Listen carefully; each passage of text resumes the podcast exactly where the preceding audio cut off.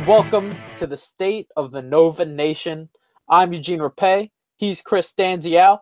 Chris, we are going to stuff this episode fatter than a Thanksgiving turkey served to a giant family party. Yeah, tis the season. I'm happy Thanksgiving's right around the corner. Looking forward to the battle for Atlantis. Coming off a nice little weekend for Villanova sports. It's it's a wonderful time to be a Wildcat. Oh, it was a great time to be a Wildcat. Between basketball, putting up another 100 point game, football with the backs against the wall, serving as a spoiler, volleyball, winning two big games to make it into the Big East tournament. We got some great action from women's basketball. We also got nationals updates from cross country. It was just a loaded weekend in Villanova athletics, a great one. We're going to break it all down. We're also going to talk about the battle for Atlantis. Brendan Riley will be with us later on the show to talk about it. But first, we got to talk about this game that happened last Friday Villanova versus Lafayette. The Wildcats, they looked like they returned to form. God, it did not look like they could miss at all. Winning, beating the Lafayette Leopards 104 to 57. Almost doubled down, but this game was over very early. You could have stopped watching with about 10 minutes to go in the first half, and you would already had your fill of Villanova basketball. But honestly, it was a great one to watch. Ball movement was all over the place. It was great. It was on point. It looked fun. They weren't missing anything. Another career high for Mikal Bridges 24 points, 9 of 10 shooting, 4 boards. And then Jalen Brunson, 22 points. Probably had the quietest 20 point game. I think we were talking about this a little bit off wax, but he, he had 22 points, 9 of 11, 4 boards, 4 steals, and 6 assists. Great game from JB Crossover. And overall, just a starting five. No one was in single digits in that starting lineup. That was just a great display of Villanova basketball. Yeah, it kind of reminds you of the 2016 run, especially more specifically the Oklahoma game where they just couldn't miss at all. It was just shooting the lights out from everywhere on the court. Jalen with his classic elbow pull up. I, I don't know how many times he must have hit that. It, was a, just a great game all around. No complaints whatsoever. And I think they said on the broadcast it was the first time since the 08 09 season that they scored 100 points in back to back games, which was against Marquette and Syracuse. Both games were at home. Thinking about it, I don't remember either of those games. I think I remember the Syracuse one a little bit, but I don't remember the Marquette one at all. Oh, yeah, absolutely. Especially, you know, after that first game, the offense looked a little rusty against Columbia. Second game against Nicholls State, they seemed to get their feet under them a little more, ran fast paced, blitzed the Colonels with their offense. But this time around, it just seemed like a well complete game. They just suffocated Lafayette. And then on the other end, they were just pouring it on from deep. 14 of 21 from the starting lineup. That's a really impressive performance from deep. But not only that, they were shooting like 60% the whole time. I don't know how this is going to sustain, but I don't care. That was just a great exhibition of Villanova basketball. Great way to take care of business at the PPL Center, and it did not look like the last time they were there. That was an ugly one.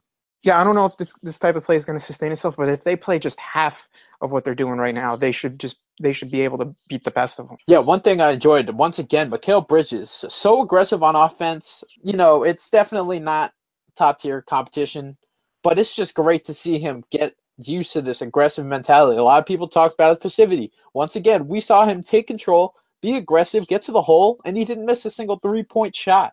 That first game was definitely not telling, but it's great to see him be hot going into the battle for Atlantis, where we're going to need everybody, all hands on deck, veterans to the freshmen, to hopefully come out with another midseason early tournament title. Yeah, I love how I ragged on Mikal Bridges' three point shooting basically for the first three, four episodes this year, and he's been playing out of his mind. So good for him. I can't say enough about him. We're running out of superlatives at this point. Yeah, what I loved was last year we saw him excel from inside the arc. I think he was at least 75%. He barely missed from inside the arc. And then from long range, he was shooting above 40%, but people saw like, oh, you know, it's just a product of him being maybe the third, fourth option. Everyone's too focused on Josh Hart, Jalen Brunson, Kris Jenkins.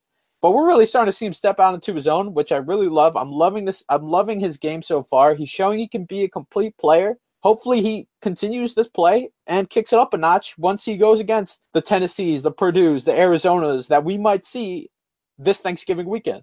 Yeah, I, I think you're exactly right on that. You really can't assess how exactly they're playing until they play, you know, a team of actual stature that has some repertoire within the NCAA. But yeah, like you said, they're just they're hitting all their shots, they're firing on all cylinders. But we are going to need all hands on deck. We're going to need these type of performances, like from Phil Booth this past game: 11 points, four of five shooting, three of four from deep. Those are the type of performances, like those little X factor supplemental players that are going to help you big time. So you can't just rely on Bridges and Brunson to pull up pop from deep or from the elbow and hope that you win every game by 50. it's a great point. And I, I'm loving the game from Phil Booth. He's looking great on that on those legs, on those knees. We remember last year how he didn't really come out great. It turned out that he was having a nagging knee injury. This time around, no signs of that. He's playing very well. I heard that they were managing his minutes. There were a few rumors going into the Lafayette game that he wouldn't be starting or playing, but he ended up showing up 20 minutes of action, looked great on the floor. He's looking like he's got a shot down again. I'm loving his game. And of course, O Boogie and Eric Paschall took care of business in the paint it's just fun to watch these guys again. And Jalen Brunson just puts it all together as the floor general, the capitan, the leader on the floor. I love what I'm seeing from him. But then you look at the bench. What do you think about the rookies so far? We've now seen three games, and I guess by rookies I mean true freshmen. Dhamir Cosby Rountree looked great. Gillespie looks pretty good. Samuels, maybe he'll get there soon. I mean, uh, can't can't really knock him too much because he's he is still a new guy and he's still getting used to it and there's a lot of time, a lot of basketball left. Yeah, again, we we rag on Collin Gillespie for basically an entire episode, and he's probably playing the best of all the freshmen so far. But like we said, it's still early. But yeah, Gillespie, I really haven't had any problems with him. He hasn't had like a major brain fart where you're like, oh, that's a freshman mistake type ordeal. And honestly, he's if there's one player coming in that I would think it would come from. It's him. But so far, so good. I can't really fault him on anything. DCR looks pretty good too. He looked lost in the first game. He was like going over the back thinking this is high school and he wasn't going to get any calls against them. But he's he's learned in the past two games. You guys box out, stay back, let you know, sometimes let the other guy get the rebound. It's probably best to do that than pick up your, your second or third foul of the half. And then Samuels, it looks like he's really pressing, honestly. And I feel once he has a game where he solidifies himself and Jay gets some some solid minutes, I think he'll settle in. So I'm not too worried right now, but it does seem like he's forcing up shots. He's trying to do a little bit too much, and as a freshman, you don't really want that. You kind of want to ease him in. I'm proud that he's you know actually going out and trying to do things and he's he's obviously frustrated with his performance you can tell when he goes back to the bench during timeouts you can tell he, he's just not too happy with himself but at the same time he's definitely the most talented coming in so I, i'm not too worried yet yeah cosby rountree looked great against lafayette eight points five boards Gillespie, yeah, I haven't really had a problem with him. Hasn't been doing too much. He does what he needs to do. He seems like he's become or he's bought into his role on the team. He knows that this is an Archbishop Wood. He's going to have to work his way back up. And so far, he's doing what he's asked to do. He's taking care of business. I like it. Samuels, five turnovers. He does look a little nervous out there. Like you said, it looks like he, he's beating himself up for it but I do like the leadership. You see guys like Donte DiVincenzo talk to him, you know, help him clear his head a little bit, or Jalen's going up to him, talking to him, giving him some pointers. I just think that once once he can just let loose, get back to just playing basketball, not thinking about it too much, not worrying too much, he's going to be great. But so far, he looks a little nervous, which I'll be honest, I'm surprised it doesn't happen more often to freshmen. Yeah. Especially when they come into a pretty big program like Villanova, and then you know you got TV networks. You're on national TV. I don't. I'm surprised it doesn't happen more. Not too worried. A lot of basketball left. Hopefully, he comes out to his own when he gets to maybe have a little R and R when he's not at practice or playing games at, at in Atlantis. But uh, we'll see. We'll see what happens there. Yeah, everything could be flipped on his head in Atlantis. He could come out guns blazing and basically carry the team to win against Western Kentucky and Purdue and Arizona. You know, you don't know. So it's still a little too early to assess where he's exactly going with this season. So I'm not don't don't get too worked up yet. I will say it was nice to see the bench mob again. That's always that's always fun. Yeah, they got some substantial playing time. they did. They really did. Uh, it was good to see them. It was he had all four out there. Pretty nice. Yeah, I know the stat sheet says two minutes, but I'll be honest, I honestly thought it was. I thought they had at least five or something. Yeah, like it, it certainly feels like it. So yeah, it's great to get the namesake back out there. So Villanova's cruised its way so far through the schedule, three and 0, two 100 point games, looking pretty hot going into Battle for Atlantis, looking pretty warmed up. Let's see if we can get Brendan J. Riley on the phone. Let's call him up. He's going to help us break it down. We're going to preview this tournament, talk about some more Villanova basketball stuff, and things that you should look out for when you're not Black Friday shopping or eating a turkey leg.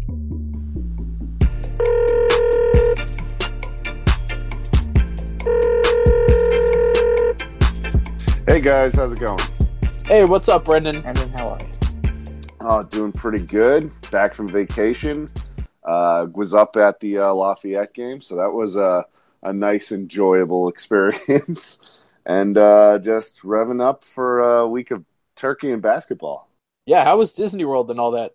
Oh, it was amazing. Didn't get to catch the Villanova game, but getting to watch my daughter have her first visit with Mickey Mouse was an incredible sight to see. Now we're back. I need a vacation from that vacation because I'm dead tired from it. The good thing that's exciting me and got me going is Villanova has just looked really, really good in their past couple games. And uh, while granted it's not all sustainable, there's a lot to like about this club this year. Yeah, these last two games, they've looked great, especially that Lafayette game looked light years ahead of how they looked against Columbia. With this three day tournament coming up, which team do you think we're going to see? I think we're going to see Western Kentucky. That's the team I'm expecting to see. Now, uh, Villanova, I think, is going to maybe not be as good of a shooting team as we saw against Lafayette. I'd love to say we're going to get 16 threes a game, but I think that's a little unsustainable. The good news is that on the year right now, even with that big game, they're shooting about 39% from deep. And over the past couple years, they've stayed in that 36 to 37% range. So even if we drop down to maybe 34, 35%, I still think it's a very talented three point shooting team. I think it's a, a team that are, are is going to be exceptionally good at shooting from inside the arc, where I think it was going to be where they make a lot of their money this year. And in terms of how that's going to affect the defense, I, I think our ability to score is going to put a lot of pressure on other teams and cause them to make some, let's say, rash decisions, which our defense should be able to handle. That that sounds good to me. I mean, we'd all love to shoot 65, 70% a night, but obviously law of averages won't let that happen. But maybe this team, Western Kentucky, it is the first team we're going to see. They're not the best defensively. Which Wildcats do you see cooking against them? I think this is going to be a big game for Donte DiVincenzo. He's coming off a, a three point effort against Lafayette. He was maybe the only guy that couldn't get it going of the guys that are going to play 20 plus minutes a game for us. So I'd look for him to have a big bounce back game in, in this one uh, especially given that they're just not going to have a good matchup for him at the three. Yeah, that's pretty fair. I mean, this is a Western Kentucky team that kind of wishes it had Mitchell Robinson. It's trying to do the best it can, but that loss to Missouri State just was not pretty, not pretty at all. Yeah, and, and their their defense is exceptionally bad. They're giving other teams. Uh, they're averaging an effective field goal percentage of sixty point seven percent and, and that's against Missouri State and Kentucky Wesleyan. I I cannot imagine that they're going to be able to do anything to stop Villanova. Yeah, and just from looking at past two games and their and their distributed minutes, it looks like they really only roll six deep with another guy kind of trickling in there for seven. Like they don't really even have the depth at all, so they won't even have the legs to keep up with our deep rotation on top yeah. of the talent differential. Yeah, and if you're looking for a second Wildcat go off in this game, specifically in an area that we need some help in, the the one deficiency on offense Villanova's had is getting to the free throw line. They've been okay when they get there, but the problem is they just haven't gotten there at all. And if you want to look at the biggest reason that that number is down, it's Phil Booth. He's had exactly one free throw on the season through three games. And I just don't see that continuing. He's too good of a shot maker and too good at taking it to the basket and getting in with the big guys for him not to be getting to the line more often. So I'd look for Phil Booth to be a lot more aggressive in this game to have some more opportunities at the free throw line as well. I'm actually happy you brought that up, Brandon, because I've kind of noticed that he's Phil's kind of actually shot away from driving a little bit this year. I, don't, I, I mean, I don't know if you've observed the same, but do you think it's because of the knee injury, or do you think he's just trying to, you know, correct other parts of his game before really, you know, hammering home what he knows he's good at. I think there's two points. I think that it could be a little bit to have with the injury, but I I tend not to think that. I think it's small sample size. One, he just hasn't gotten those opportunities yet, and two, Villanova has a lot more of a presence inside this year than they've had in the past. When you can instead of driving it to the basket and having to deal with what the defense is doing with you, when you can drive and dish to a Spellman or a Paschall who can slam it home on the inside, I, I, that's the higher percentage option. And Booth is a smart player. He makes the right pass. I think when Villanova is going against a team that can't really defend the interior attack all that well, and even worse from beyond the arc, I think even though they the Hilltoppers have Justin Johnson, a guy who can get a double double, he's only one guy. It's not going to be enough. I think it's safe to say that Villanova wins this one, probably rather comfortably. I think that's very safe to say. Yeah, agreed. Sharpie. Sounds good to me. After that, we got Tennessee and Purdue. What do you guys like, not like? What stands out to you about both of these teams? I'll, I'll, touch on Tennessee first because I actually think that's the less likely team that we're going to play. But don't be fooled. This is still a very good team. They're ranked 40th overall by KenPom. They're 2 and 0 on the season. And they're a very good defensive team, especially, and this is where Villanova could have some issues. They're very good at defending inside the arc. Tennessee can pack it in. They're currently seventh in opposition's uh, two point shooting percentage, and they're 12th in block percentage. So they're long, they're athletic, and they're going to give Villanova problems on the interior. As far as their offense goes, they're very they've got some very good three point shooters, but I think Villanova's shown this year that they can protect the outside. Um, and Tennessee's just not that great at both getting to the foul line and shooting from the foul line. And I think that's an area where Villanova is going to have a slight advantage over them. Overall, I, I wouldn't be too concerned with with the uh, Volunteers, but it's by it would easily be the most difficult game Villanova had all season. Yeah, for sure. I, I didn't even realize they were that high on KenPom, 40th. I, I actually thought they would be actually kind of worse. They're actually one spot behind Creighton. So yeah, they're not they're not some pushover, and I think they'll give Purdue a game. Yeah, and Purdue uh, on the other side, they are a very good team, and they've proved it all, already. They mm-hmm. they went to Marquette and won by 15 already on the season. They're ranked 11th overall in KenPom, and this is a team that Villanova does not match up well against. They are long and athletic, just like they are, just like we are this year. They can shoot the three, they can shoot it from the inside, and Haas is going to be an issue for Spellman. Uh, Spellman might be able to have some success scoring on him, although he's had a, a little more difficulty than I thought he would around the rim.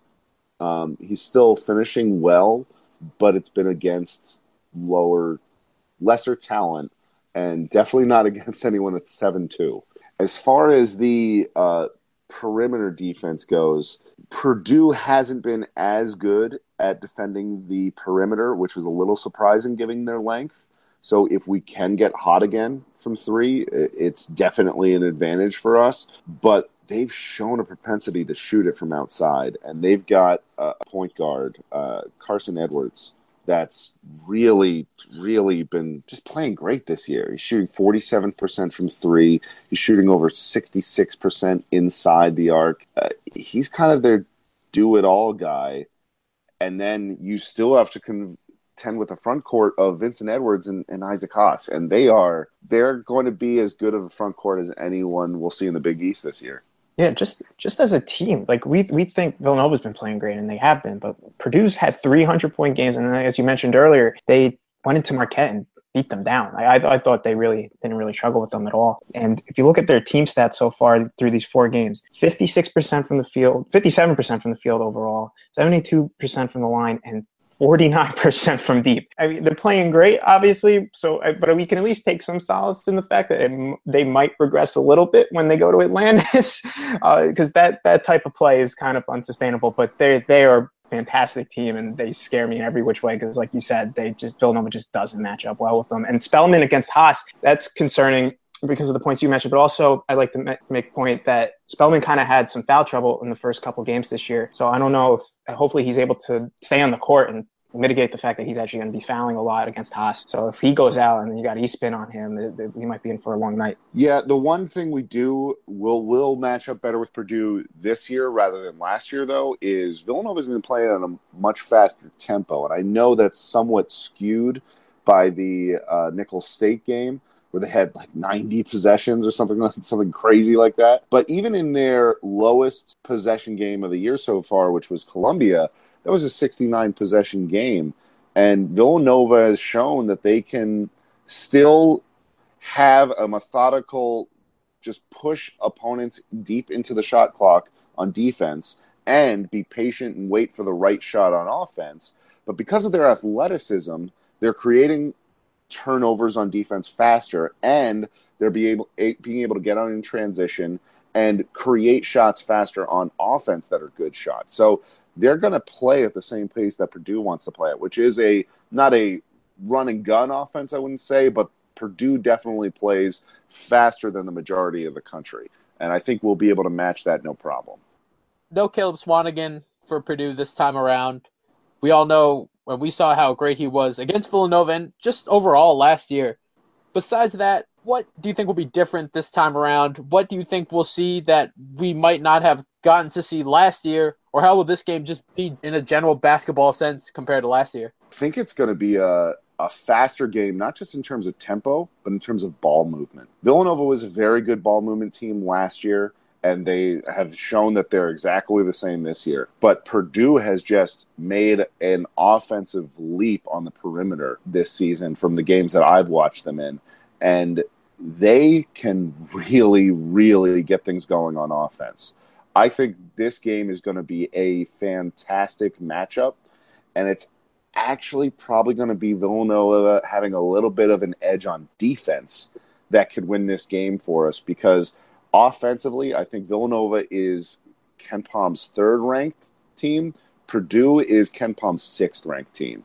They are right there with each other on offense. So I think it's going to be a, a one of the more exciting games to watch in the tournament if it comes to fruition. I just want to throw out another name out there for Purdue. His name's Dakota Mathias. He's a senior guard. Didn't really do anything last year. He's been under the radar, but this year he's really coming to his own as a senior, he's shooting the ball real well, lights out from deep. Maybe another guy to watch for. But just looking at this game, I know you said that Villanova will likely see Purdue. What are the chances that Villanova gets upset here? Doesn't get a shot at the final? It's um, probably higher than people want to admit. I would say that Villanova would have a 33% chance at an upset here. it's Purdue is no slouch team. Purdue is the kind of team that you're going to want a win over on your resume when it comes to seeding for the NCAA tournament. They are going mm-hmm. to be a really, really good win. This is the team. This is one of two teams that's going to push um, Michigan State in the Big Ten. If you're looking for a Big East comparison, this is their Xavier or Seton Hall. Yeah, that yeah, that's a spot on comparison right there. I mean, you got the height for more of a Seton Hall oriented, and they got the guard play like Xavier. So they're they're just they attack you from all angles. And uh, yeah, Villanova's chance of getting upset here, it's yeah, like you said, Brendan, it's pretty it's higher than people realize. I'd say it's 60-40. I won't go and give Purdue the the fav- be them make them the favorite there. But I, I, still think Villanova prevails in this, and Purdue is awfully scary. And I really want to face them again. I think the fact that we faced them last year, and then we face them if we potentially face them this year, that'd be pretty cool. Maybe we can start a little budding rivalry, quote unquote. Quote unquote. It, it would be nice. I like to see them again. All right, so we have Villanova going to the finals. I know everyone's been talking Arizona I'd say there's probably a 1% chance that we see a team not named Arizona in the final round, right? Probably less than that. I mean, you're looking at a team that has been even better than than uh, advertised. I mean, Alonzo Trier is a hell of a player, and they've got so much NBA talent on this team. They are an impressive team to watch, and it's a team that a lot of people are saying should be the number one overall team in the country right now. Brendan, can you actually bring up the stat that you were telling us off air before? Because I, I, think the people should know. Because I, I, was fascinated by what you said. uh, yeah, if you're looking at um, for, uh, I got this from a, another great basketball podcast, a One Shining podcast. Uh, if you uh, are looking to expand your podcast repertoire, but um, they made the point, which is kind of scary, that Arizona could, not will, but could have both the best player in college basketball, uh, the the MVP for the season, and the NBA number one overall pick, and have it not be the same person, which is just mind boggling to me. it, it truly is, truly is. So Trier would be the MVP, and then I'm assuming Ayton would be first overall. Oh yeah, yeah. yeah that get that guy's going to be. Uh, he's going to be a great center uh, in the NBA for a long time. Yeah, for sure. And Trier's already got 30, po- 30, averaging 30 points per game right now. It's they got something brewing over there. Yeah, that that helps. Um, I mean, it, you're talking about a team that is. I think their offense is number two on KenPom. They're shooting over 50 percent from three as a team. Uh, they're they don't get blocked ever. They uh, are shooting over 80% from the free throw over they're top 20 in like every single offensive stat. It's ridiculous. The the one area that they actually have some deficiency in is that they're not good at creating turnovers. Not that they need to because they score on almost every one of their possessions and they are susceptible to the 3.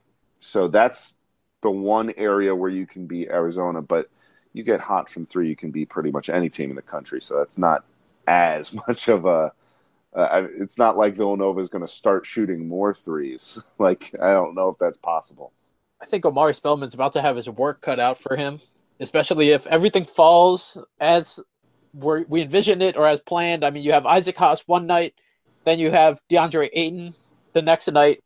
Definitely going to be a tough challenge how do you think O'Boogie is going to stack up against Ayton? I'm, two young centers, two very talented centers. What do you expect to see from them? Unlike the Haas matchup, I actually think Spellman can do a lot better offensively against Ayton. Haas has that experience and knows how to be a rim protector, and he's a senior and is just going to be a very, very difficult matchup for a freshman. Ayton is a very talented guy, but any freshman center in college basketball just they don't have their footwork down on defense yet. Uh, it's that simple. Um, so it's I'm not saying it's going to be easy, but I think Spellman actually fare better in that matchup. Now that being said, uh, it's going to be difficult for Spellman to, uh, as we already mentioned, uh, stay out of foul trouble in these games. And if you're wondering why you saw Tim Delaney get in with 10 minutes to go in the Lafayette game, I'd say that's a big reason why. Jay's looking at these center matchups and he knows he's going to need someone to step in and soak up some fouls. And Delaney's that's pro Delaney DCR that's going to be their roles. Uh, they are going to have to do their best to contain, maybe not even contain, but just at least foul a guy instead of giving him easy buckets so that they can give Spellman a rest or, in worst case scenario, uh, get through the time he has to be on the bench when in foul trouble. What does Villanova need to do to be holding up the trophy when it's all said and done? Or what does Arizona need to do to stop the, the other Wildcats? If Arizona can get out and stop Villanova from making threes, it's going to be a much more difficult game for the Wildcats because normally you're fine with that because Villanova has the talent and athleticism to blow by an aggressive perimeter defender, find the open man inside, or get to the rim. But Arizona is going to have some really athletic, long guys in the middle there. And they're same with Purdue. they're going to be able to make it a lot more difficult than it has been for Villanova to score from inside the arc. So if Villanova can't force the defense to expand out by hitting threes, um, it's going to be a long day for them. And like I said before, this team isn't as good a three point shooter shooting team as we've seen in the past, despite the Lafayette game.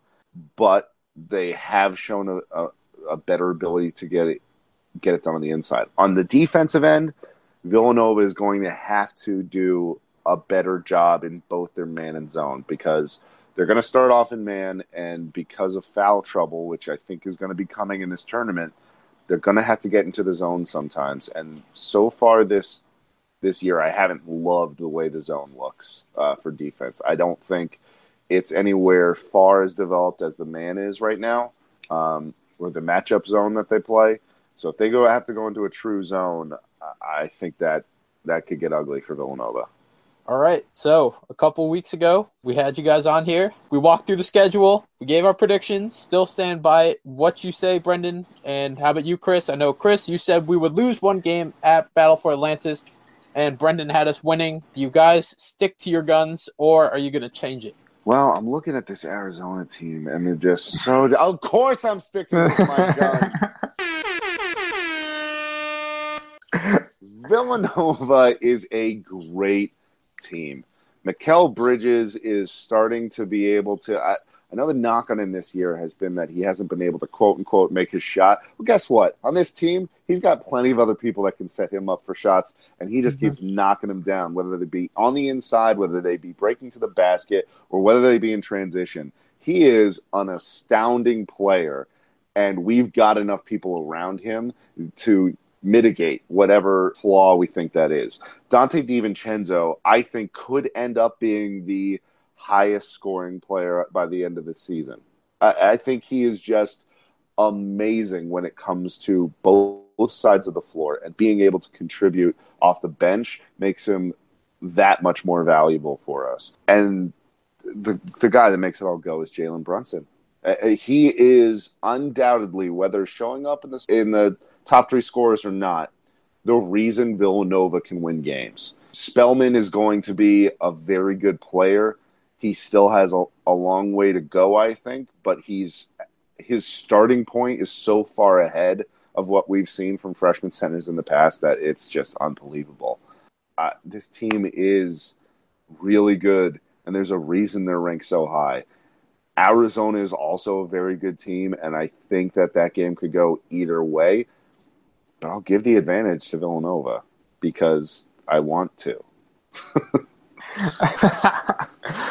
yeah, I'm I'm gonna stick by my guns as well. I still think we trip up somewhere down the road, but that's if we face Arizona, and I only think we're gonna lose to Arizona. If we don't end up playing Arizona, then we'll win the battle for Atlanta. It's no issue. But I think they'll get past Purdue. They'll get past Western Kentucky, obviously. But Arizona just, I don't know. I just don't know. They're just so good, and I know Villanova is so good too. But I just, I just like Trier a little bit too much, more than the usual guy, I guess. And Ayton has like I've watched highlights of him for the past couple of years, and I know high school highlights don't really translate to college, but he's just he's a fantastic player. I, will just give them the slight edge, the slightest of edges.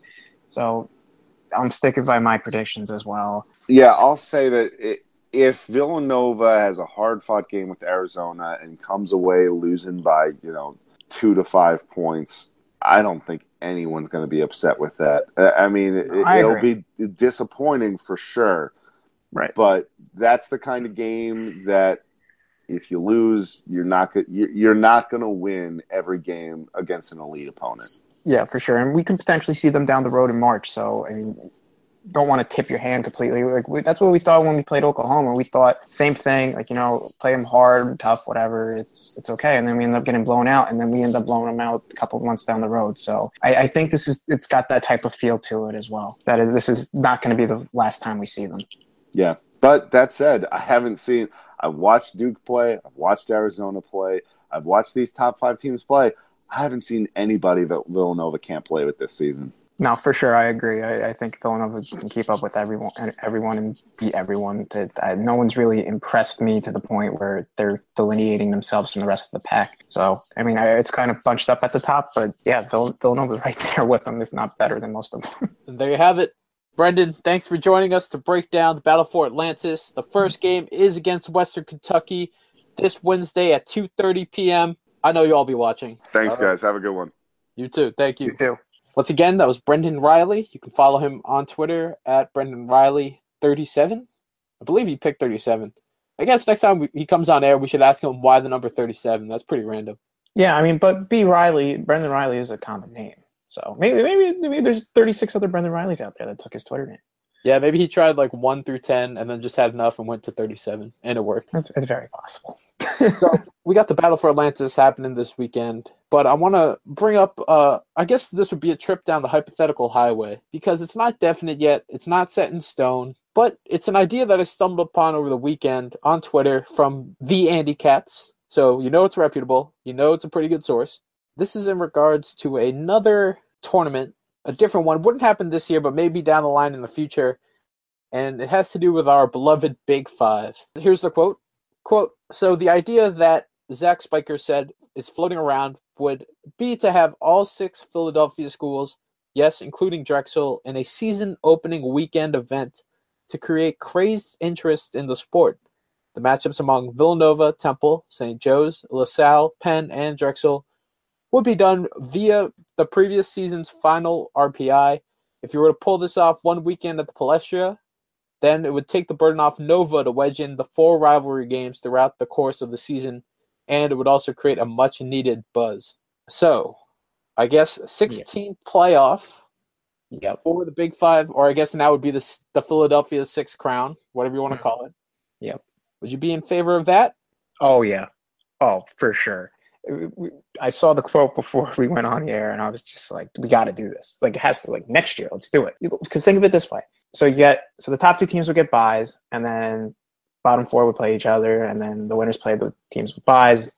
They and then those two winners play in the final. So then you get so you go Friday, Saturday, Sunday, boom, one weekend. That's it, like the quote said, and it's great because it frees up the schedule for Villanova. We can get we can get some big time games in there. You can schedule a Kansas or a UCLA as we talked about with uh, the big on the Big East preview show, like with what team we want to see the most. Uh, you can get those type of games, and it creates the buzz. Like the quote said, how awesome would it be to see the Palestra packed for those three days to and to get to see two games each day, with the exception of the finals, uh, the final day.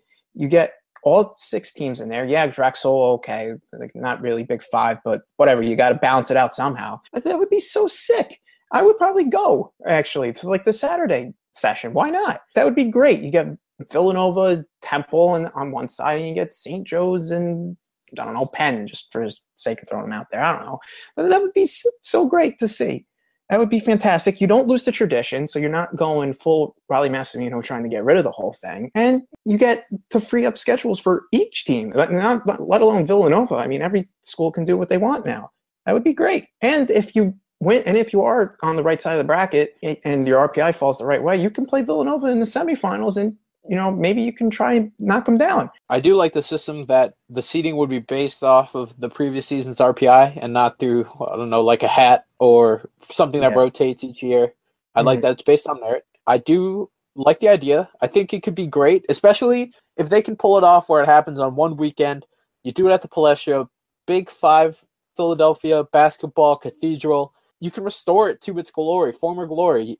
You hear the old timers, you hear some of the older alumni they talk about how great the Big Five was back in the day. You go to the Palestra, you catch a double header, the building's packed to the brim, spirited chanting, rollout signs, fans, and it, it sounds great. I would love to bring back that feeling, bring back that aura, that atmosphere, because right now it doesn't seem like we get that same feel.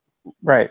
No, I completely agree with you. Like, what, what, why Villanova Temple at the Pavilion on like a Tuesday? Like that, that just, that just doesn't sound appealing really. Like I remember that game from I think it was our senior year. It was just dead and just very non-energetic, and it, doesn't like yeah, it's Big Five, what do you do? But it's it's not the same. And I feel like if you put it in a tournament type style, there'll be more buzz, higher stakes, so it'll be more energetic. Uh, the crowd will be into it, and you'll have a bigger crowd because they'll be there for both games. It would be a high-profile event in Philadelphia for a whole weekend. Why wouldn't you do it? I wasn't even thinking Villanova Temple. I was even thinking like some of the other Big Five games. Like let's say you get a LaSalle Penn two teams that don't really have a right. history. Like it's not like Villanova Temple where there's a rivalry there, or like Villanova St. Joe's where there's the Holy War. Mm-hmm. You're not going to see a packed arena, but with this tournament, you get everyone in the city coming in to catch this.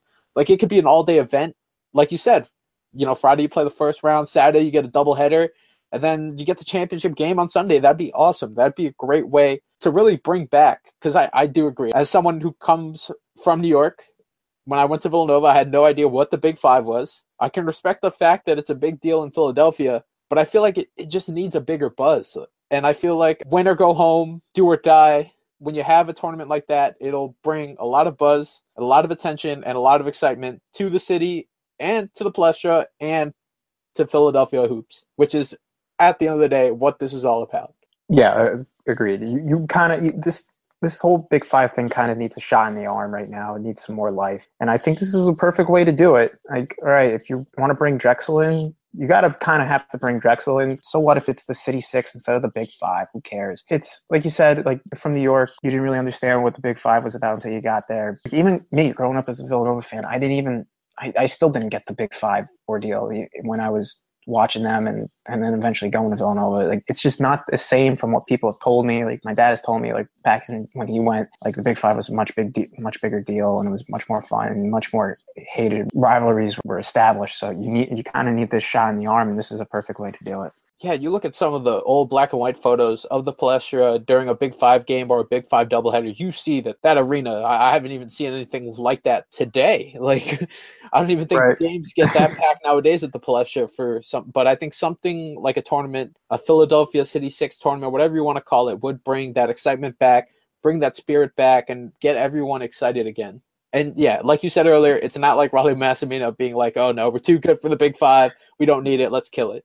Right. Yeah, you're still keeping it around, so it keeps those traditionalists happy because I know a lot of those people exist, and I have no issue with that whatsoever. Like we said, keep it, and then you free up some spots for some bigger games that potentially Villanova can get into, and it, uh, that always helps the non-conference RPI and stuff down the road, and and that's I think that's probably the biggest advantage for Villanova with that type of tournament. Now I have a hypothetical for you. Sure. I don't know if this is an actual NCAA rule. I'm I'm just kind of pulling it out just mm-hmm. for the sake of a hypothesis. Sure. But if having this Philadelphia tournament meant that Villanova could not participate in any other early season tournaments, like let's say Battle for Atlantis, NIT Tip Off, or you know Charleston Classic, whatever whatever tournament is out there, Maui, right? Would you still take it? No. No. No. I because I feel that look look we were just talking about Battle for Atlantis. You can potentially play Purdue and Arizona in back to back games. That's great for the non conference. That's great for the team going down the road. I'd rather have play those type of teams than middling around with St. Joe's and Temple and I know they have the potential to get good down the uh, eventually, but that they probably won't for a while. I'd rather be in like the bigger boy tournaments than just doing this type of city six type ordeal. But I, I guess you're right though. I guess if this is a designated tournament, I guess they want to be allowed to enter any others. I don't I don't know exactly if that's a rule right off the top of my head. Um, I mean I wouldn't be surprised. Yeah, but, it's probably a rule. but I mean, can't you just schedule better non-conference games and still keep the Philadelphia tournament, or do you actually just want to see Villanova go down to these elite tournaments like a PK eighty or a right. Battle for Atlantis, where you know big boys are going to be there? No, that's true. No, I, I, I would yes, uh, let me rephrase that. So I guess they could reschedule uh, better non-conference games, but you're gonna have to get the big ones like every single year. And I don't know if you really want to put that type of pressure on Villanova to really go out and get the big guys in and out like each year. So I mean, because I feel like some years you can probably get like the big programs in and then the next year you might be middling around with teams from the Charleston Classic. Like you just don't know. So I'd, I'd rather take the safer bet where you're kind of guaranteed to play at least one or two good teams than trying to schedule these big programs that may or may not want to play you. So that that's the only reason why I say that. But if they can schedule, but if they're guaranteed like these home and homes, like they set up with like Virginia and UConn, like okay, fine, I'm I'm okay with it. Then maybe we could avoid Atlantis and Maui and all that stuff. But if it just came down to one or the other, I'd rather be in Maui or Atlantis. Yeah, it's all hypothetical. I mean, we don't even know if this is happening. This is, you know, just an idea that seems to be floating around that caught the attention of Andy Katz. It is an interesting one. I would love to know what other people think. Sound off on Twitter. Tweet us at VU Hoops or at SONN Pod with your thoughts. You can always do that about anything with the show, but I I would love to see what people think about that. I think that's an interesting yeah. interesting hypothesis. I mean, yeah, we're gonna have to bring in Drexel. I'm sure Drexel is gonna be happy to be finally included. Mm-hmm. But I don't know. It's it's something fun. It, I think it'd be fun. I think it'd be cool if they pull it off the right way. Obviously, it has yep. to be done the right way. I agree. But um, yeah, I think it'd be interesting. Yeah, it would be. I, I, like you said, I'd like to hear some people's opinions on this. Specifically, you know, people who who've grown up in the Philadelphia area who actually know what Big Five basketball is about. You can't really get us making uh, statements on that. So, yeah, tweet us anything. So I just want to shift our attention to the other basketball team that was playing in Allentown this past Friday. It wasn't just the men's team playing for them, taking the court before them, was the women's team who took on Lehigh, and they took care of business pretty well, 62 to 42. Jumped on them, didn't really make it a game against the Mountain Hawks. They took care of business early. Mary Gedaka went off 13 points, six for six on the floor. She did not miss and did most of her work in the first half. From that point on, it was just cruise control. Chris, what stuck out to you from that game? Well, the fact that Villanova pretty much dismissed them early, that was pretty much to be expected. We talked about how Lehigh wasn't that great of a team. We mentioned how Villanova beat Lehigh last year with basically the same cast of characters on both ends. It wasn't too shocking to see Villanova perform the way they did, but what was kind of shocking was how Villanova shot from deep and still pulled off a 20 point victory. They shot 7 of 37 from deep that's that's not that's not good. that is not good in, in the slightest. And as we will make mention, they were obviously able to correct that for their next game. But yeah, against Lehigh, I guess you can kind of get away with those performances. Hate to take away a negative from a win, but I mean that's what stuck out to me the most. Yeah, while they didn't shoot that well on the floor, their defense was on point. I think yeah. they just they held Lehigh to just four of twenty five shooting in the first half, sixteen percent uh, you can't pass a test, can't pass a quiz, and you definitely can't win a basketball game shooting 16% right. in any half. and Lehigh did improve. I mean, they finished that 23% for the game, but overall, it was just all Villanova. It was all Wildcats, and it was just dominating. For 20 point game, great showing from Mary Gedaka. Adriana Hahn also pitched in 13 points, took care of business. But it's the game after that that I'm sure we really were excited to talk about. Yes, this is on what... this Tuesday morning. Yes. we were keeping track at home on our computers to this game on Sunday. Mm-hmm. Ryan Bowman was there at the game. He was repping VU Hoops. Villanova takes on the number 11 ranked Duke Blue Devils, who spanked them last year at Cameron Indoor Arena this time around, we saw a much different game on Sunday afternoon. Villanova pulled off the upset 64 to 55. And as we're going to talk about later, that wasn't the only big win at Jake Nevin this weekend. But let's just talk about this game right now. Chris, you get Duke coming to town. Yeah, mm-hmm. it's not Coach K. Yeah. but it's always fun. I don't know what it is. Whenever you beat Duke, it's always good. But when you beat Duke, a top 15 team, you're a young Wildcat squad that's trying to find out its identity. And clearly, I think we know this is a much different team than it was last year. It's older, it's wiser, it's more experienced, and they balled out on Sunday afternoon. Yeah, they, they certainly did. And we made mention of this last year, like how the NIT uh, appearance and the deep run in that how that really I, we thought it was going to really help them for the next year. How last year was really just a, a stepping stone, a building block for this year, and I, they're absolutely flourishing right now. Kelly Jekot, 23 points on the day. I mean, absolutely insane performance for her. Seven to nine from deep against a Duke team that is obviously highly ranked, highly regarded in, in the women's college basketball. And Villanova's defense, again, stepping up to the plate holding their two stars to a combined 25 points. Rebecca Greenwell with only nine and Lexi Brown with 16. It almost made you think that they, they really wanted this game more so than usual because of uh, the way they got beaten down and Duke last year. And I remember talking about that game with you last year. It was really no contest at all, uh, really. And now they come to Jake Nevin, which I guess is just producing good vibes for Villanova this year. I mean, I guess whatever ghosts are hanging out there are really helping every sport team that plays there. So it, it was just great to see this team firing on all cylinders. They were able to correct their mistakes from Lehigh. Alex Louin added 17, Jannah Tucker added 10, Adrian Hahn added 9. So the big four really contributing for, to Villanova. They were they played in a fantastic game. Really, there was nothing really you can get too mad about, too down on them for they, yeah, they were trailing at half, but then on the third quarter, outscored Duke by an astounding 26 to 8 margin, and then were able to close it out in the fourth quarter. So they never really, like, once they started firing, they never looked back, and that's how you beat one of these highly ranked teams. It's And it's great to see that this women team is actually able to do so because we know they had their tough losses last year against Mississippi State and Duke. Now they finally get on the board with a ranked win, and this, this could really propel them to do something great this year. Yeah, we talked about how they brought back virtually everybody from last year's deep W WNIT run. Didn't really lose that many pieces. They only graduated a couple players, but for the most part, the heart and the soul of the team was coming back.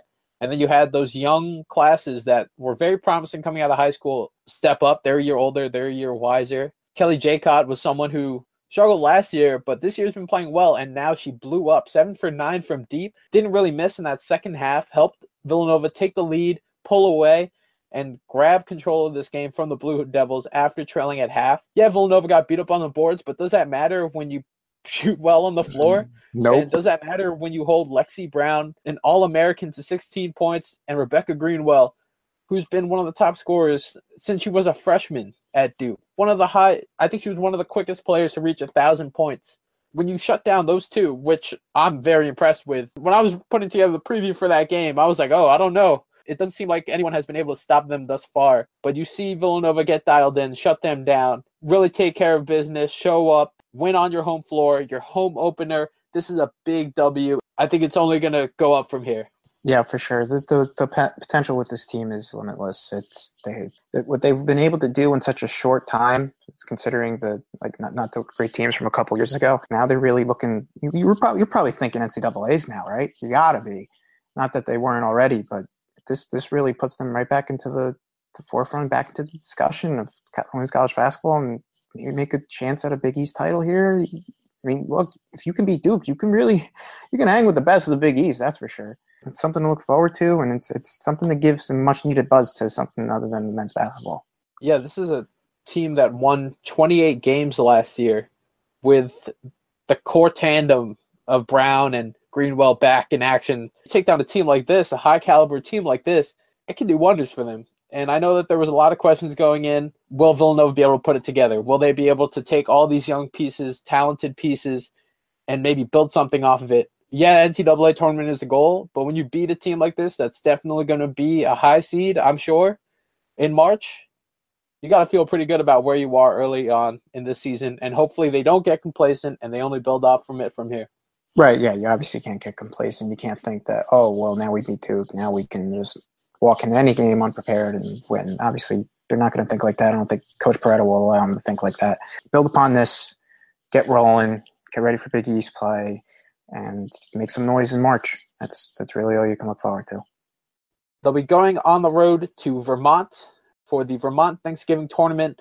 They're going to take on James Madison this Thursday at 7 p.m. And then after that, they'll take on the winner of American and Vermont.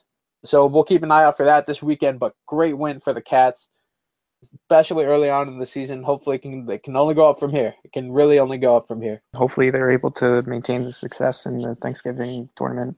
Chris, I don't, I'll be honest with you. I don't even know what I want to talk about next. There's just so many like great stories from this past weekend. I, I guess we should, you know, between cross country, volleyball, football, I guess we should talk about nationals first, since that yeah. is kind of a big deal. Yeah, it is. It's the, it's got nationals in the name. I think we should talk about that first. so after Bella Burda won the Mid Atlantic title, Villanova locked up that bid to go to nationals. They had a pretty great showing. The women's team finished 12th, their highest placement in nationals since 2011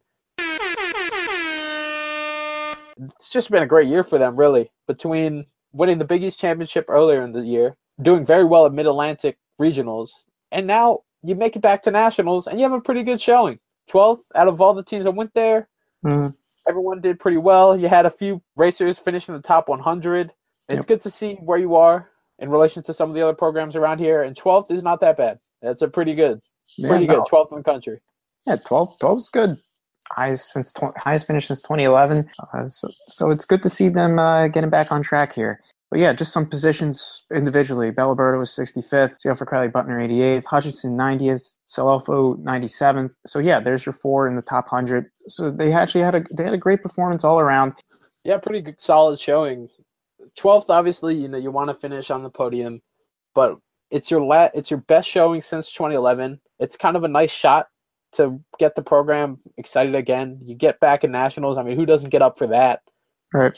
and they finished in the top half. 31 teams finished in 12th, but then I guess if you want to look at it, 12th in the country out of what? How many Division One programs are there? 351. Uh, yeah, I'm sure there are a few more, probably like 360.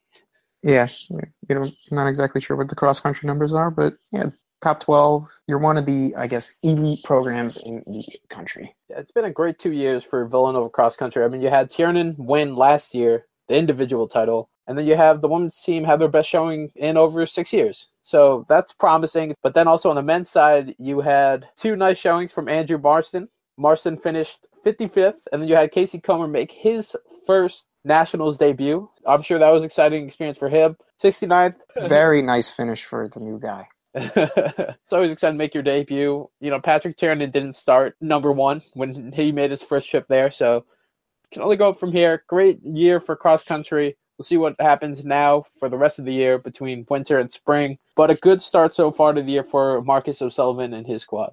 All in all, a pretty good showing for Villanova cross country from the men's, women's team. Pretty good season overall.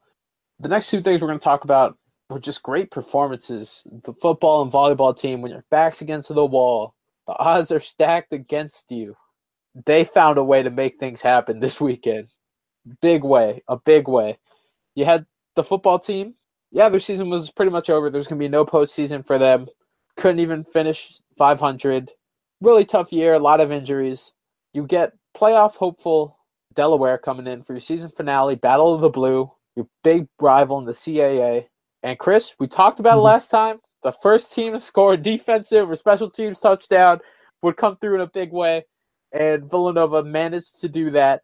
There was a big 37 yard pick six by senior linebacker Jeff Steve. What a great way to do it on senior day to put Villanova up 14 0 early. And from there, it just looked like Delaware could not recover from that. They were rattled all day long as Villanova won 28 7. Great showing for the Cats.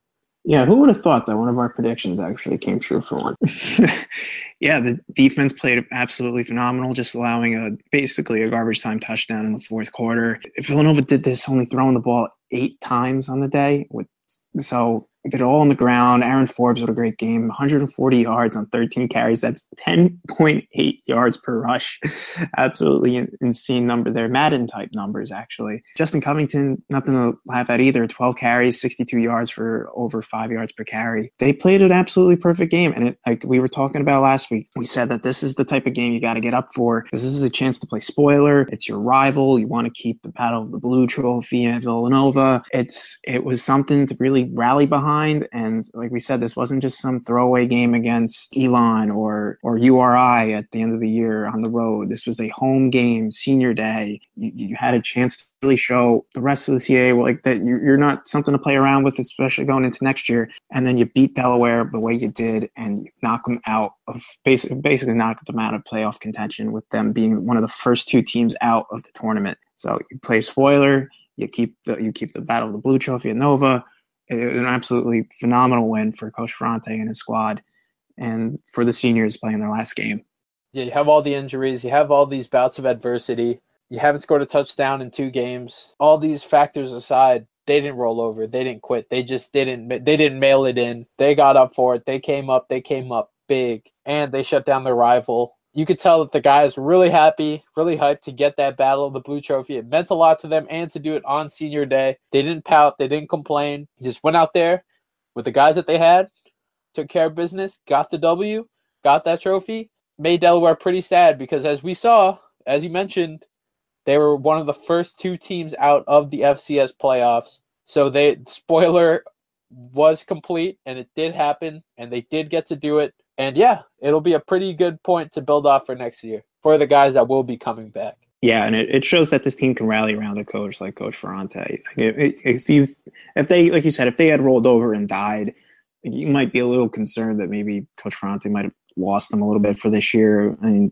just the rest of the team just gave up on them. But no, it shows that they they care, they they want to win, they want to play for this coach. Next year, you got bigger and brighter things. Hopefully, this team can stay healthy, and then you can actually get back to the playoffs and make some noise there. Yeah, if you look at the bracket, Lehigh made the tournament and that was one of the oh, teams oh, really? that Villanova beat earlier in the year. So you know that they were just wow. right up there. Outside of those key injuries that happened on offense and Rob Rolle going down on defense early on, if those injuries never happened, you could, I think we're going to see Villanova right back in the playoff conversation, right back where they were before this year, before some of those obstacles came their way. But I think, yeah, I think the best is yet to come for this team rough first year for Coach Ferrante, but he knows there were just some things out of his control. Next year, his team's going to come back. They're going to come back hopefully full strength. And I think we're going to see Villanova competing again for a playoff spot back in the top half of the CAA for sure. Yeah, I agree with that. It all depends on injuries. I feel like this team is always the most injured year in and year out uh, of any college football team. So if they stay healthy, they'll, they'll be fine. So I now want to take our attention to the last bit of big, great news from this past weekend in Villanova athletics. We talked about the volleyball team's chances, their playoff picture going into this past weekend. Last time we were on the pod, they had to deal with Creighton, one of the top dogs in the conference, one of the dominating forces really over the last few years. A team that had a pretty nice run in the NCAA tournament last year, and one that is looking to do pretty much more of the same. They had to beat them, deal with Providence in order to maybe squeeze into the playoff slot, depending on what happened with Seton Hall. But as we saw, not only did they beat Creighton, they swept them, one of the top teams in the country, and then they went back and they swept Providence, and now they are going to the Big East tournament for the second time in three years. Great, great achievement for Josh Steinbach and his team you know, the back's against the wall. They really showed up. They really showed up. Yeah, they certainly did. Sweeping Creighton was probably the most uh, astounding point of the entire weekend for Villanova sports. How how in the world they swept Creighton when teams of the past that were better or just on the same talent wise and they couldn't even do that.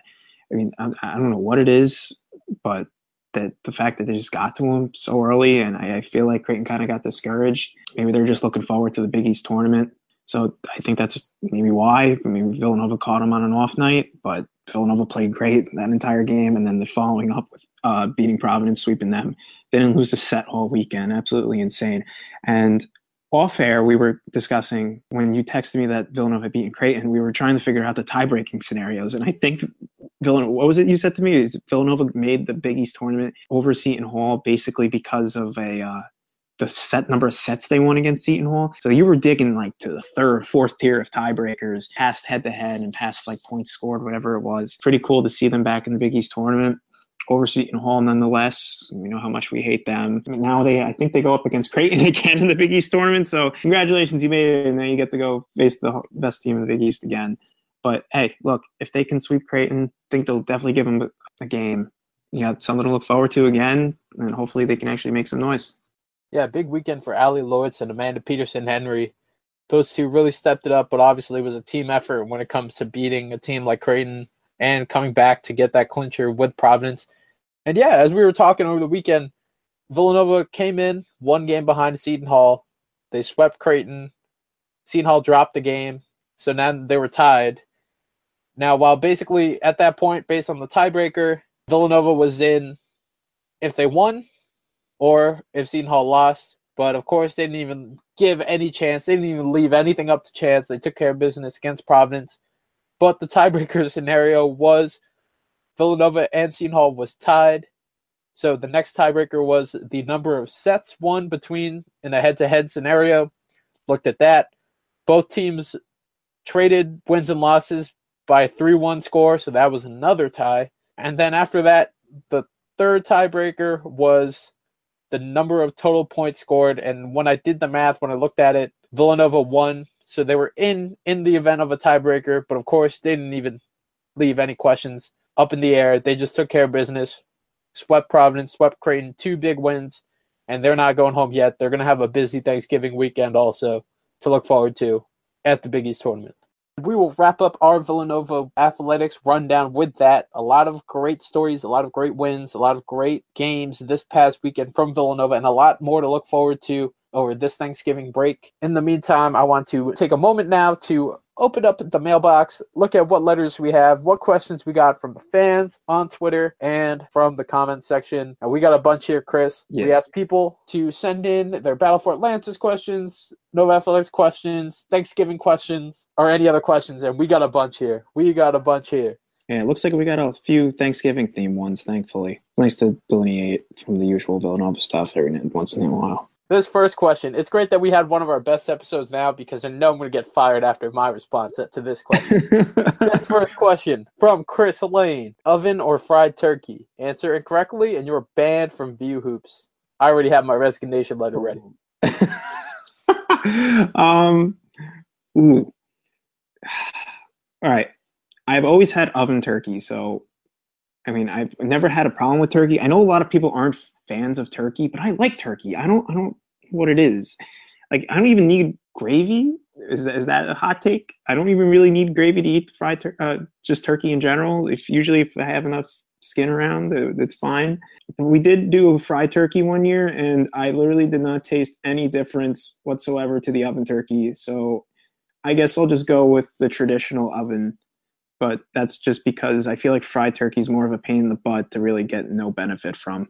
But doesn't a fried turkey cook faster, if I'm not mistaken?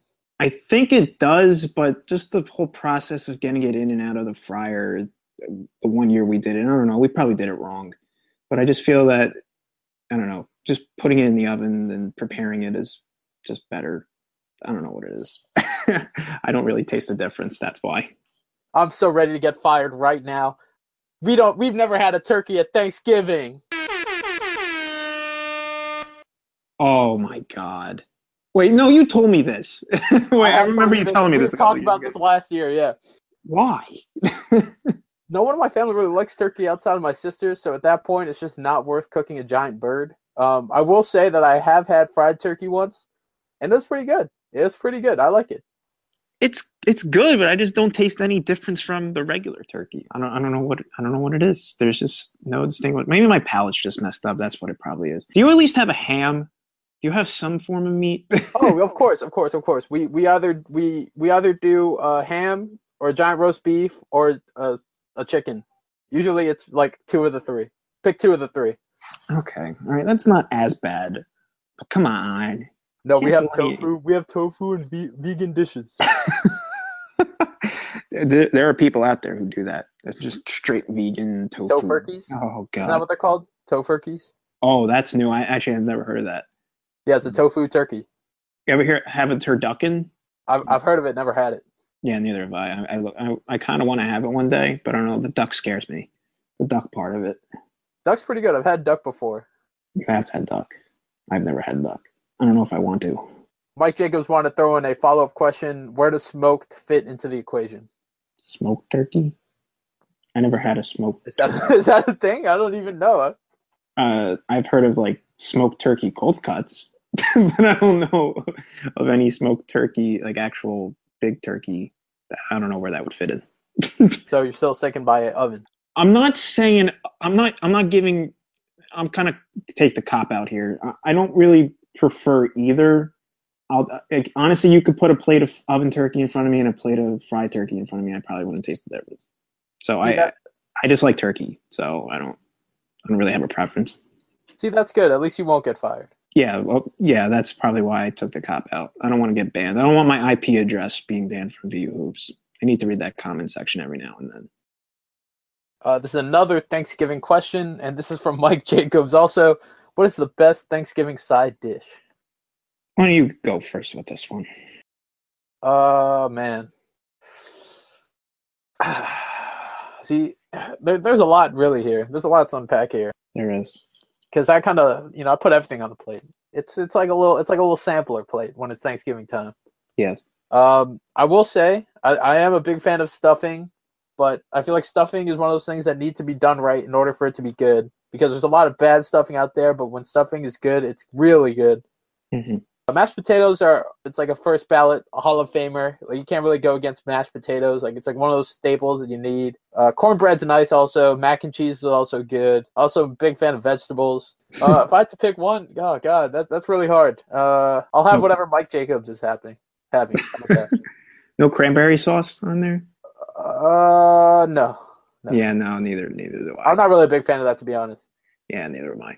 I try to avoid that. But yeah, my my answer would be my mother's stuffing. So every Thanksgiving, my mother makes stuffing, my grandmother makes stuffing. My grandmother, I don't know what she does with it. It's I'm not a big fan of it. She cooks everything great. She's one of the best cooks ever, but her her stuffing, I just just uh, it, it leaves much to be desired. But my mother's fantastic. Absolutely fantastic. The sausage to bread ratio is, is absolutely great. And we were just talking off air. There's one place we always went to to eat uh, our senior year, some barbecue place. They had sausage stuffing there, and it reminded me of my mother's sausage stuffing. We could basically eat that like alone. I could probably eat that like as a standalone thing. It's that good. With the with mashed potatoes as a close second, by the way. But I never had mac and cheese at Thanksgiving. That's that's new. I would say it's a sometimes thing. It hasn't been at every Thanksgiving, but sometimes there has been a mac and cheese, and I've I've been a, I've been a big fan. Yeah, I might advocate for it this year. If we, if my mother and my grandmother can get it done within two days, I might, I might just say, hey, uh, add that to the menu. This next question is from Matthew Gregory, The Life Aquatic, Sanborn, Sam Matt Gregory, former VU Hoops photographer. Shout outs to 3B. Is this the best women's basketball team we've ever had, and why? I'll hang up and listen. Always love that part at the end. Um, is this the best women's basketball team we've ever had? Uh, no. Uh, ever? No. I mean, recently probably, but ever? No. I think back in, I believe it was 2003. They had a pretty good team back then. I think they might have made the Elite Eight. So I wouldn't go that far, but hey, hey, hey, look, if that if that win over Duke is generating that much interest, I'm I'm all, I'm all for it. Yeah, there was a squad that made the Elite Eight. Uh, I remember just from going to the Davis Center when they started putting up that new display on the staircase. They commemorated that run, so that was pretty cool. That's probably the best team, I'd Yeah. say. Yeah. But I'd say this team has a lot of potential. Uh, yeah, that's for sure. I'd say the ceiling's very high. It's still pretty early, so we don't know what they're going to do, but I think they have a chance to do very well. Very well. And yeah, this is probably one of the better teams in recent history. I would agree with that. So far, so far at least. So far, yeah, yeah, yeah. Because our, our freshman year squad was pretty good when we were in the quote unquote old Big East. I remember we were very good. Were we? we, made, we made the tournament. That was the last time. oh, really? Oh, it was. Yeah, oh, we lost. We lost in the first round, but that was the last time we made the tournament. Yeah, 21 and 11, 9 and 7, big old Big East. Yeah, no, you're right. And the last time that Villanova made it past the the second round uh, in the NCAA's was 2003, and the, when they made the Elite Eight. Next one is from Lenny Bex. Will Villanova football ever join the BCS, and what would need to happen for it to get there? Oh, this question. this always seems to rear its ugly head. I don't know. I mean, I, personally, I don't know. I don't know what's if they're ever going to. I don't know what needs to happen. I'm not too involved with that. I'm not involved at all, really, with any of that. I mean, I've heard stories from both sides and whatever. I I, I would like to see them join the BCS.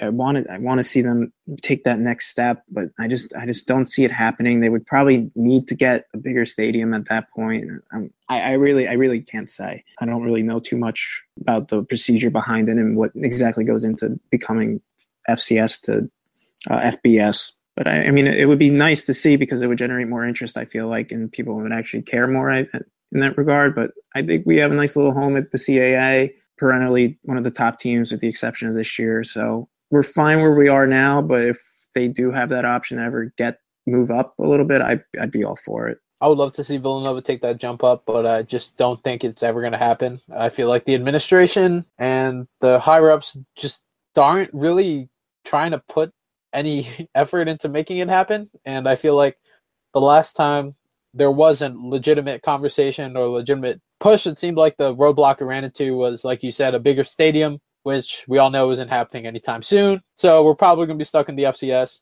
it's a bummer because I feel like the football program. I mean, you look at the attendance numbers. I feel like they're slowly on the decline, and it's just not good right now. And especially doesn't help when your football team's injury filled and just not performing as well. You know, it's sad. I enjoyed going to the football games. I went to all of them Yeah. when we went to all of them. We were at college, so you know Yeah. it was fun to watch. They Well, were. yeah, you know, obviously FBS would make it even more interesting. Maybe even get more people to come out. But right now, I just I think there are too many things the higher ups just need to sort out. I think they need to figure out what identity they want. They say they're satisfied with the FCS. I, I don't know. I think that's kind of a cop out. But at the same time, I guess there's nothing they can logically or rationally do when they were kind of stuck with the current stadium and Radnor won't let them build. Yeah, it just seems like there's just too many roadblocks in the way, too many hurdles to clear, and it just I don't know. I, I feel like it would have happened by now the way it's been talked about.